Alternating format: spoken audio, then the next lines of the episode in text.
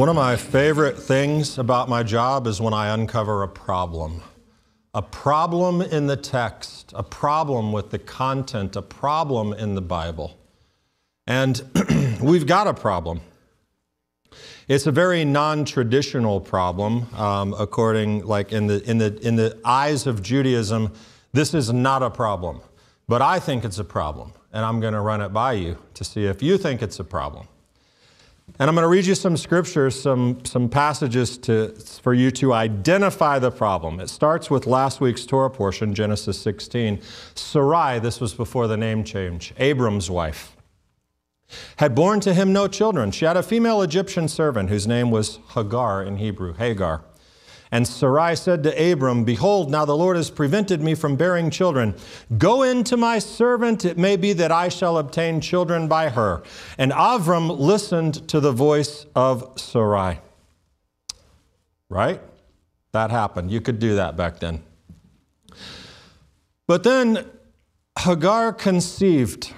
And when Sarah saw, Sarai saw she had conceived, she looked with contempt. Uh, when Hagar saw that she had conceived, she looked with contempt on her mistress. Sarai then said to Av, to Avram, May the wrong done to me be on you.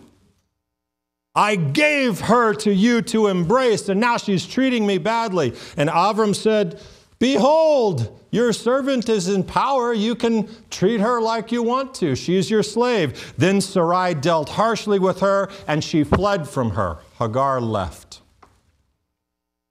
And then the next thing that happened is Sarai conceived and she bore a son. What was his name? Laughter, Yitzhak. Like there was a lot of joy. It was happiness. It was an amazing thing. She was an old woman. They had a baby. It was incredible. Sarah said, God has made laughter for me. Everyone who hears will laugh with me, over me. And the child grew and was weaned, and Abraham made a great feast on that day Isaac was weaned. But Sarah saw the son of Hagar the Egyptian, whom she had borne to Abraham, laughing. So she said to Abraham, Cast out this slave woman with her son, for the son of this slave woman shall not be heir with my son Isaac. And the thing was very displeasing to Abraham on account of his son. But God said to Abraham, Be not displeased because of the boy and because of your slave woman. Whatever Sarah says to you, do as she tells you. Okay? So here's the progression in case you're in case you're thinking it through. Go into my servant that we can have a baby. You'll, you'll have a baby with her. And Abraham listened. And then Sarai got very angry and said, I'm angry with you.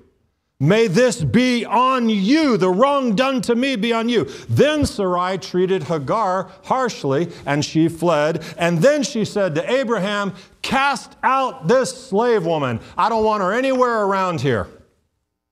Do you see the problem? Maybe you don't. Let me tell you what I see.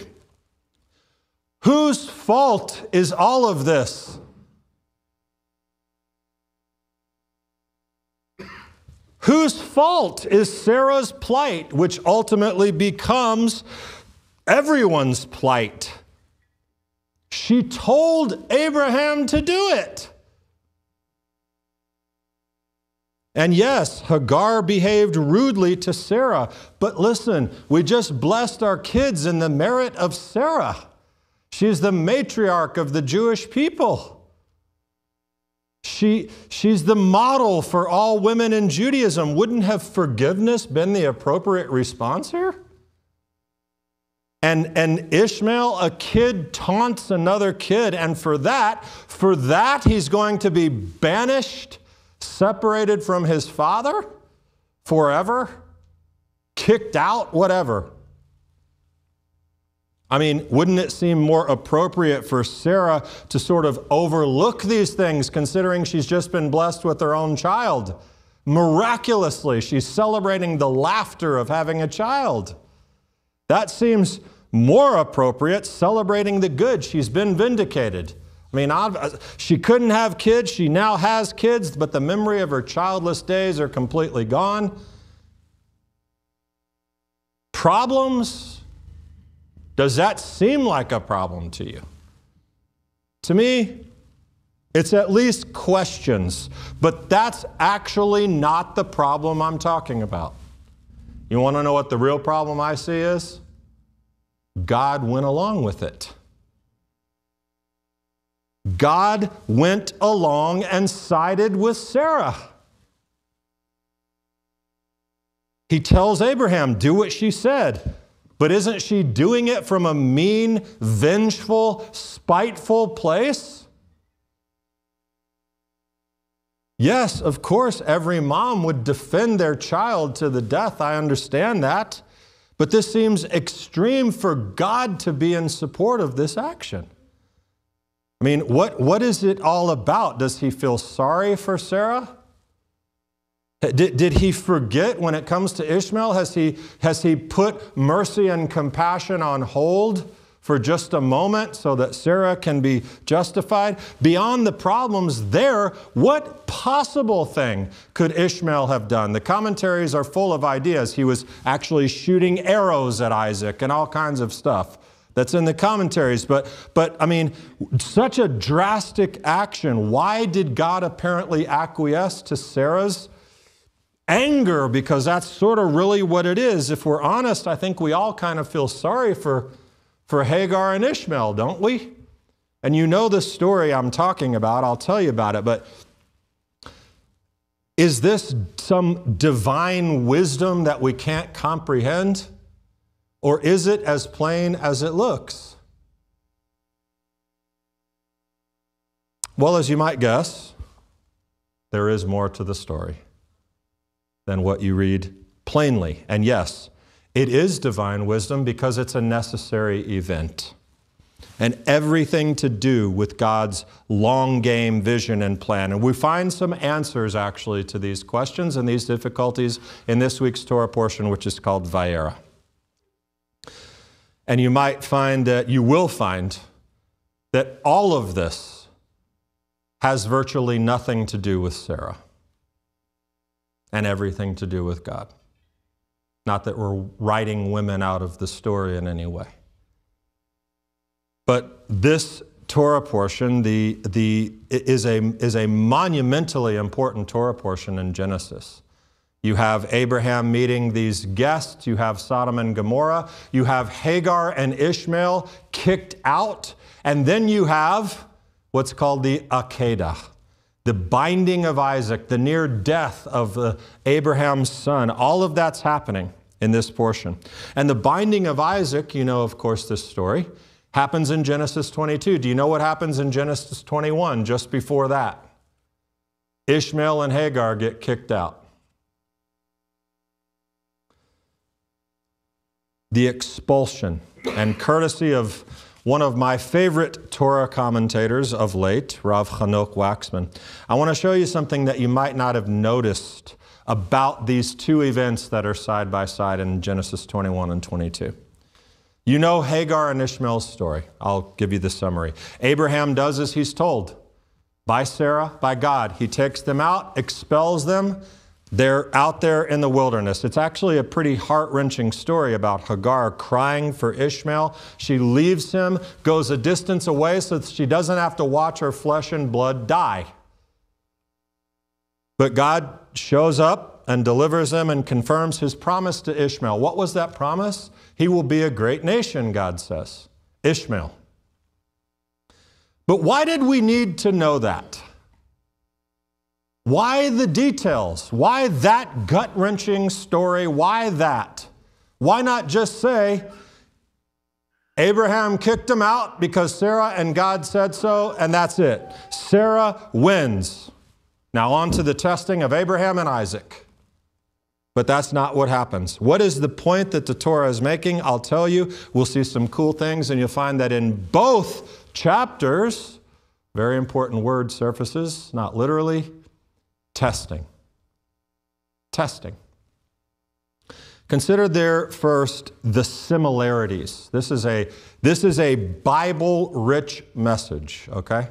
This is a teaching message. You need to read your Bible to understand what I'm going to tell you, but I'll give you the highlights. I want to look at the similarities between what happens with Hagar and Abraham and Ishmael and what happens with Abraham and Isaac. Have you ever noticed all of the similarities between these two events?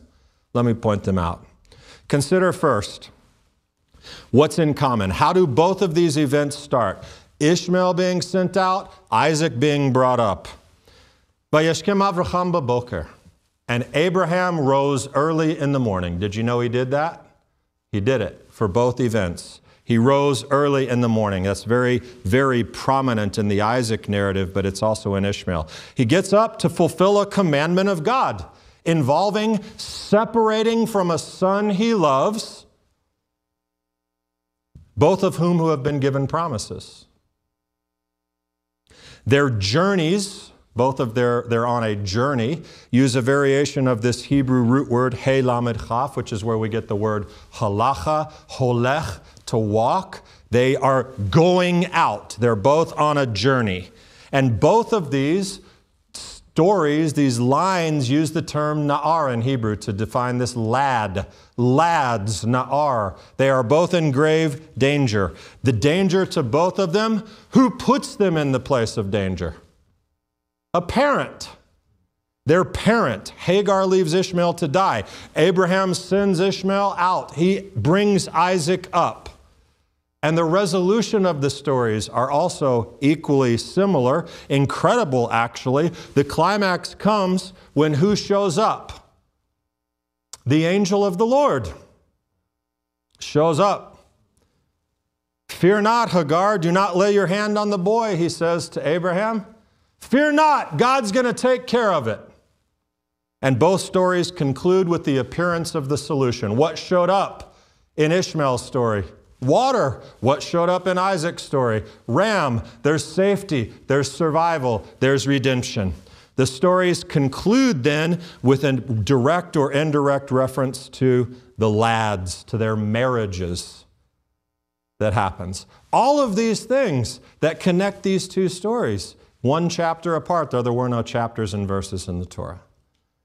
Story, story. There's a little Abimelech in between, but That's actually amazing, and I'm sure, you've, I'm sure you have in your Bible a list of side by side similarities, right? You've written that down. You looked at that, you studied it.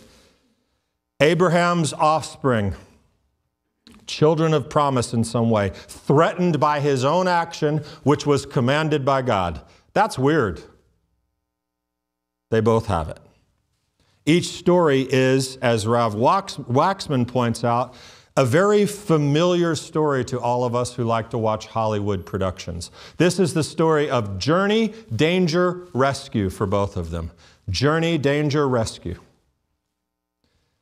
The, the, the progenitor of a nation. Both of these guys, right? Isaac equals Israel and the Jewish people, Ishmael equals Arabia, the Arab people. These are the fathers of nations who endure a near death experience before they set out on the course of their future. Okay, cool. So they're, they're, they're fathers of the nations in a sense, and they had this difficult test to overcome. But it doesn't actually answer any of the problems that I posed. Why God sided with Sarah, why those details are in there, why Sarah gets to be mean like this.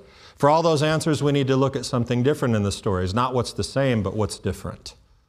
Because there are some significant differences. There's a divergence here. First of all, with Isaac, there is a strong determination to see this thing through. Okay?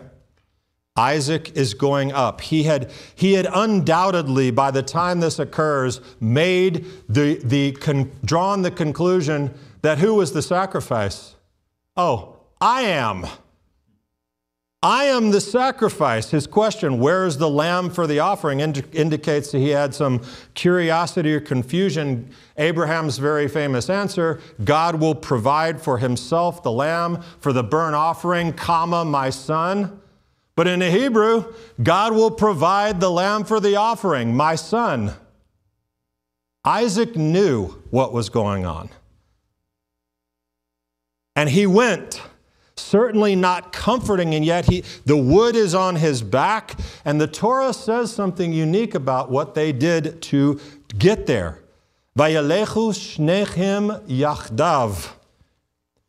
They went on yachdav together. They went together as one. It says that three times. They were united in the task. Here's the funny thing it's not funny at all. If Abraham did this, it would completely undo the promise of God, right? This was the child of promise. This is the one they waited for. And so they're both going to do this thing that's going to end the promise. The miracle and the promise die. With Ishmael, there are some big differences. First off, I want you to understand something that Hagar had no reason to believe that the promise had actually been revoked. She was not asked to kill Ishmael. She wasn't asked to do those things. And when Sarah is first mean to her and she goes away, the angel of the Lord confronts her and says, What are you doing? She says, I'm running away from her. She's mean. And Hagar and the angel says, Go back to her. Go back to her. Allow yourself to be afflicted under her. That's not nice, but it is what it is. Hagar had to go back, and she knew that her life was kind of going to stink.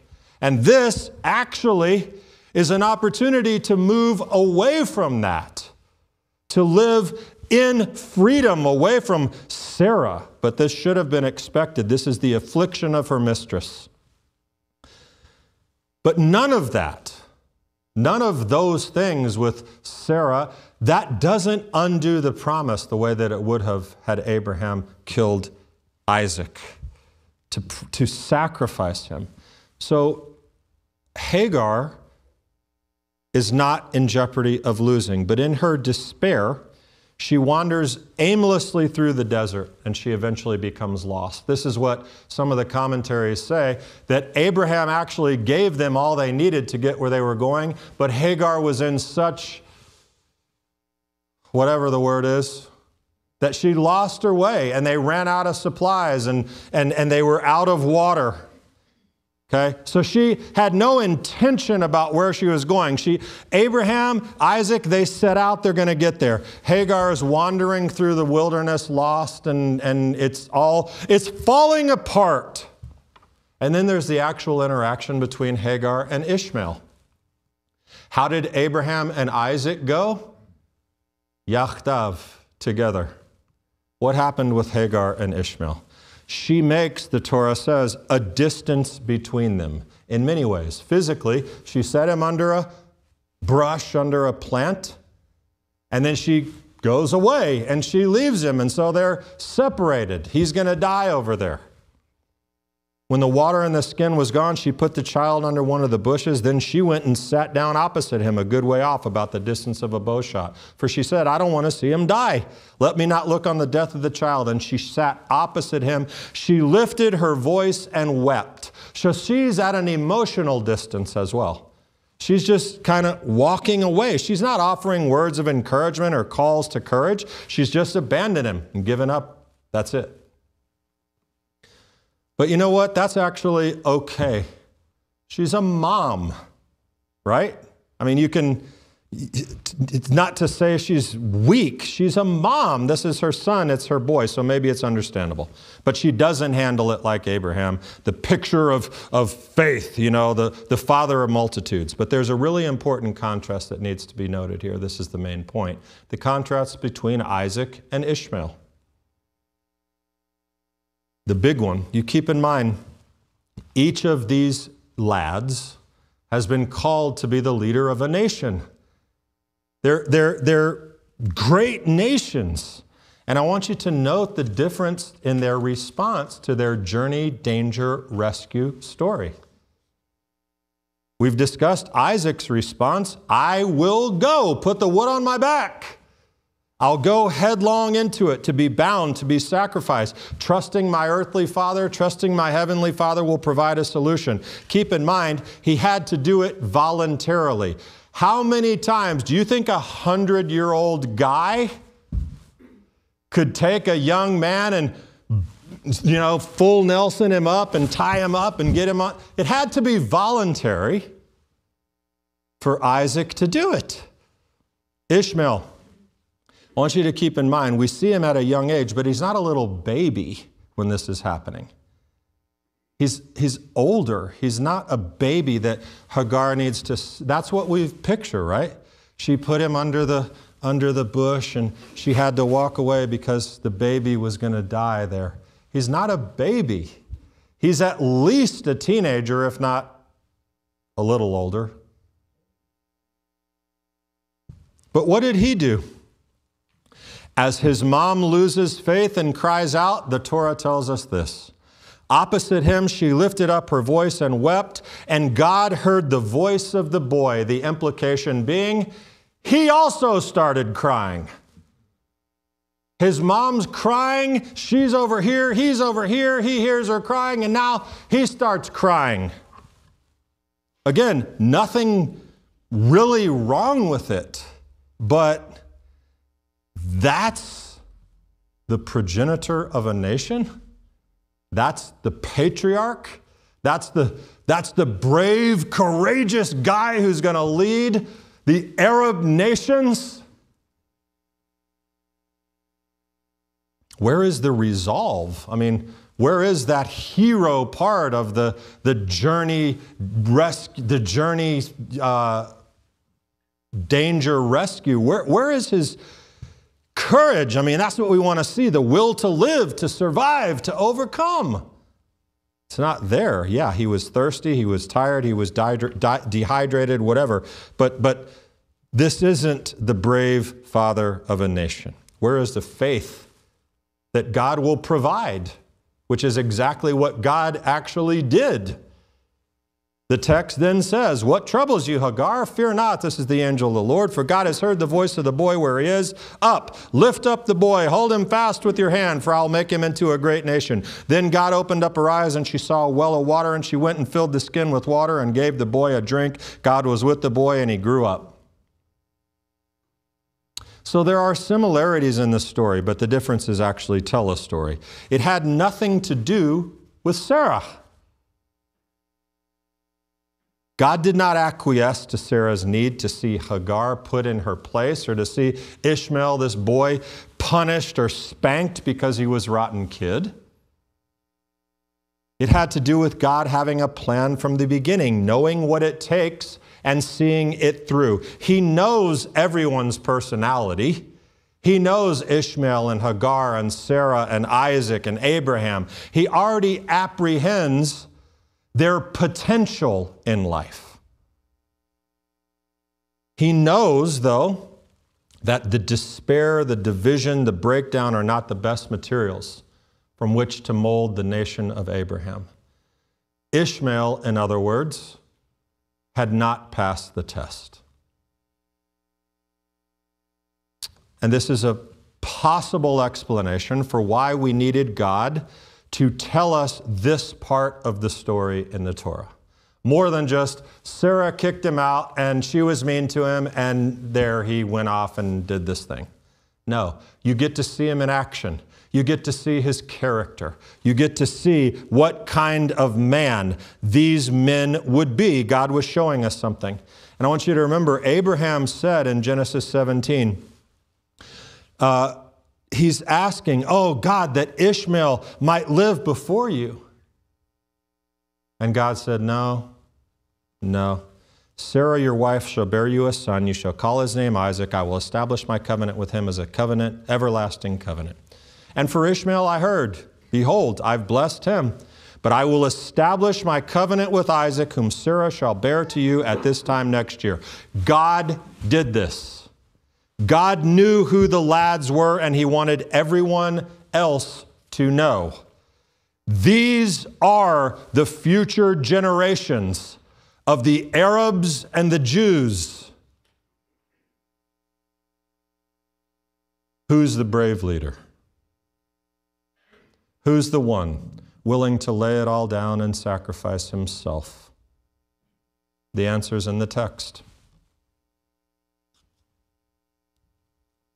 But I want to share this other short, interesting consideration and conclude with something for our world right now and going forward.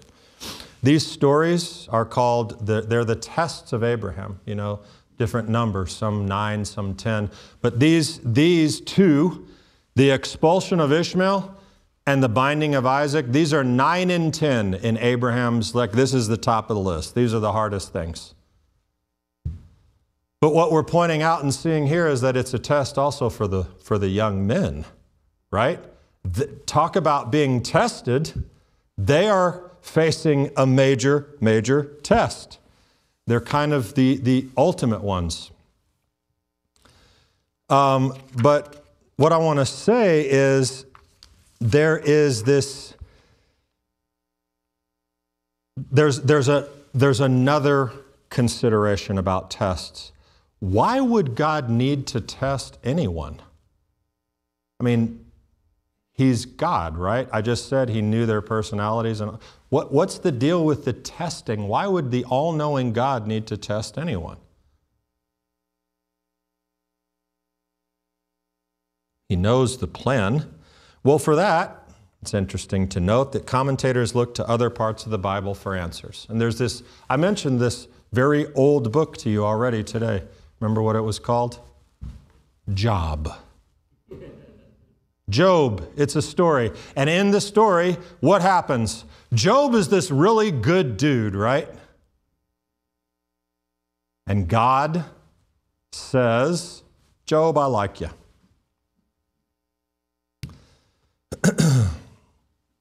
Actually, let me, I, let, me, let me back up and say, I want to I wanna point this thing out first. In terms of testing, the commentators, when they're looking for an explanation for something, they look at other parts of the Bible. Yeah, Job. But in this thing, here's the suggestion that's offered. It says in Genesis 22, by the binding of Isaac, it says, And after these things, God tested Abraham, or Abraham was tested, right? After these things. That word things. It also means in Hebrew, Devarim, it's the book of, a, of one of it's the fifth book of the Torah. It also means what? Devarim means things and words. Okay? So the commentators read this Genesis 22 section and said, it was after these words in which Abraham was tested. what difference does that make? Well, in the Talmud, in the book of Jubilees, it asks, What words? What, what, what is this? You know whose words they were? The same speaker who spoke to God about Job in his book. The idea is that the adversary came and said, I know I see him down there, God, Abraham. Same Job, you know, same thing with Job. Test him. Put him to the test and see what happens. I guarantee you he'll fail. And it was after those words that God tested Abraham. There were words in heaven regarding Abraham that he was faithful in everything that he told them, that the Lord loved him, and in every difficulty he was faithful. Then the Satan like angel, this is, from, this is from the book of Jubilees, Mastema, came and said before God, Behold, Abraham loves Isaac his son, and he delights in him above all else. Tell him to offer him as a sacrifice on the altar. Then you'll see if he'll carry out his command, and you will know if he's faithful in everything through which you test him. That's one. The Talmud also goes on to say that Abraham made a great banquet on the day that Isaac was weaned. At that time, Satan said to God, Master of the universe, you've blessed this old man at the age of a hundred years with offspring. Yet, and then it, it Satan is, is, is picking in God's ear. And so, why the test? This text says because Satan wanted to see if he was worth his salt. And that's exactly what happened in James. But the critic argues the Torah contradicts that itself because it says when, the, when Abraham has the knife, when, he ha, when he's about to do it, do not stretch forth your hand to the lad, nor do the slightest thing to him. For now I know that you are a God fearing man. That's the angel of the Lord speaking on behalf of God. Now I know, now that you've done it, right? So that completely contradicts that thing. That says God is literally testing you because he didn't know, and now all of a sudden, because you were going to do it, he does know. There's a difficulty. That Hebrew word that spells I know, dalet ayin tet, can also be read in such a way as to say, I have made known. So that changes significantly what is happening here. It was indeed a test, but then what we read in some of the extra biblical texts, what does this change? I have made known to everyone that you are the one who loves me, and so with your son. Even Augustine was on board with this idea. Saint Augustine. Abraham was tested through the offering up of his beloved son Isaac to prove his pious obedience and so make it known to the world, not to God. You tracking with me on that? So the same could be said for Isaac, who went forth with bravery. His story was known.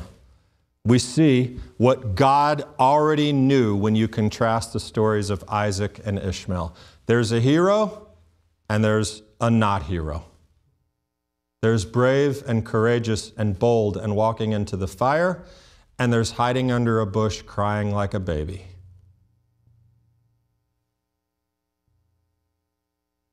Thus, the test had at its core maybe a proof to Satan, maybe to other angels, but definitely to the world. Isaac is the child of promise. From now on, I have, Rashi says, from now on I have a response to Satan and the nations who wonder what is my love toward you. Now I have a reason for they see that you fear God. Remember that to the nations. Here's the last bit. Many people won't like me for what I'm going to say, but it's okay. You can say whatever you want. That's what our friend told us last week from the college campus. Isaac equals the Jewish people, Israel. Ishmael equals the Arab people. And Abraham said to God, Oh, that Ishmael might live before you. God said, No, but Sarah your wife shall bear you a son, and you shall call his name Isaac. I will establish my covenant with him as an everlasting covenant for his offspring after him. You ready? The land of Israel belongs to the Jewish people. And it started right there.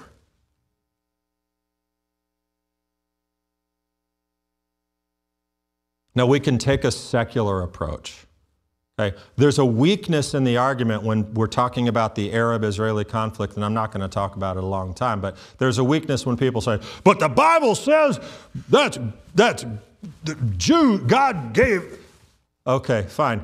That is fine. The secular approach, though, is this. Let me tell you how this works.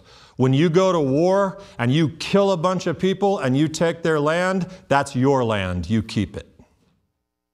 It's not nice, but I'm just saying that's how the world works in war. So once you own it, unless somebody comes and takes it back from you, it's yours. But that's not the approach I want to take. I'm just saying that is a fact. I mean, we could talk about American history and European, all over the place we could talk. Israel has never launched an offensive battle to take land from someone. But if you come at me and I put you down, you're going to stay down. And I'm going to take what I want. Okay? Anyway, I just had to say that. Let's get back to the holy religious Bible stuff, okay? because I prefer it, actually. It makes me feel much more peaceful. Ishmael and Isaac demonstrated their character. They were both blessed with land and a nation. One rose to the occasion, And through his and his father's actions of faith and courage, God has shown, as he said in our Satan words thing, God has shown to the world that this Isaac is the line of promise that transfers into the land of Israel and the Jewish people. To be called the chosen people has caused more grief, turmoil, death, tragedy for the Jewish people than anything else. We didn't choose it, we just did it. Because sometimes you just gotta do it. You just got to be bold and brave and courageous and go up the mountain with the wood on your back. But this is the deal God gave the land to Isaac's descendants, and he has shown this time and time again through miraculous battles and wars and much loss of innocent life. It is ours to defend. I say ours, I'm not on the ground defending it. But it is ours, those who are Jews and those who are connected to Israel through the blood of Messiah. It is ours, theirs to defend. Through Abraham, the world has been blessed. But specifically, through the line of Isaac, through the Jewish people, the world has been blessed in so many ways and through the Jewish Messiah, a descendant of Isaac, not of Ishmael. The world will be forever blessed, and his feet will touch down on the land in Israel, where the sons and daughters of Abraham, Isaac, and Jacob have defended and laid claim to the land that God gave them. And Abraham, Yeshua said, he saw my day and rejoiced. Well, buddy, when we see it in the end, Abraham and Isaac will be rejoicing when they see the day. And finally, finally, finally, the testing will be completed, for God will have confirmed and reconfirmed the covenant and the people of Israel will live. Am Yisrael Chai. Shabbat Shalom. Oh, you know what? You know what? This is the last thing I'm going to tell you. I've been telling you about standing up and being strong and, you know, finding a way to make a difference and communicating. I had a guy at the gym yesterday. He came up to me and said, You're a rabbi, right? I am. What do you think about all this? Oh, that's a long, that's a long conversation. He goes, My concern is, my concern is, if we're over here, you know, fighting, sending money to Israel, which is fine, and Ukraine, and, and then we're going to, I mean, I, am concerned China's going to bust in here on our shores, and I mean, what are we going to do? I mean, what do you think? I said, I don't think about that.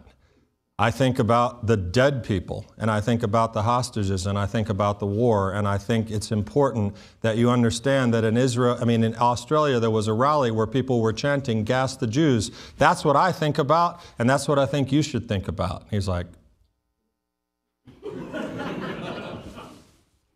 But that's what I mean by standing strong. Be bold. Talk about it. Talk about it not get in people's faces, but just have a reasoned response. And I want to say this, and this is not, this is, this is not self-promotion in any way, but last week's message is something that people need to hear, what, we, what I said here. And every single person here on Shalom at Home in here, Every one of you should post that message somewhere that someone is going to be challenged by it. And you have to be prepared for the fact that they might. And then be ready to rise to the occasion. But share things. That's a simple and easy thing you can do to put it out there. It has nothing to do with whether our synagogue grows or anything like that. It's about truth and battle which is what we can do from 6,000 miles away. Okay? Shabbat Shalom.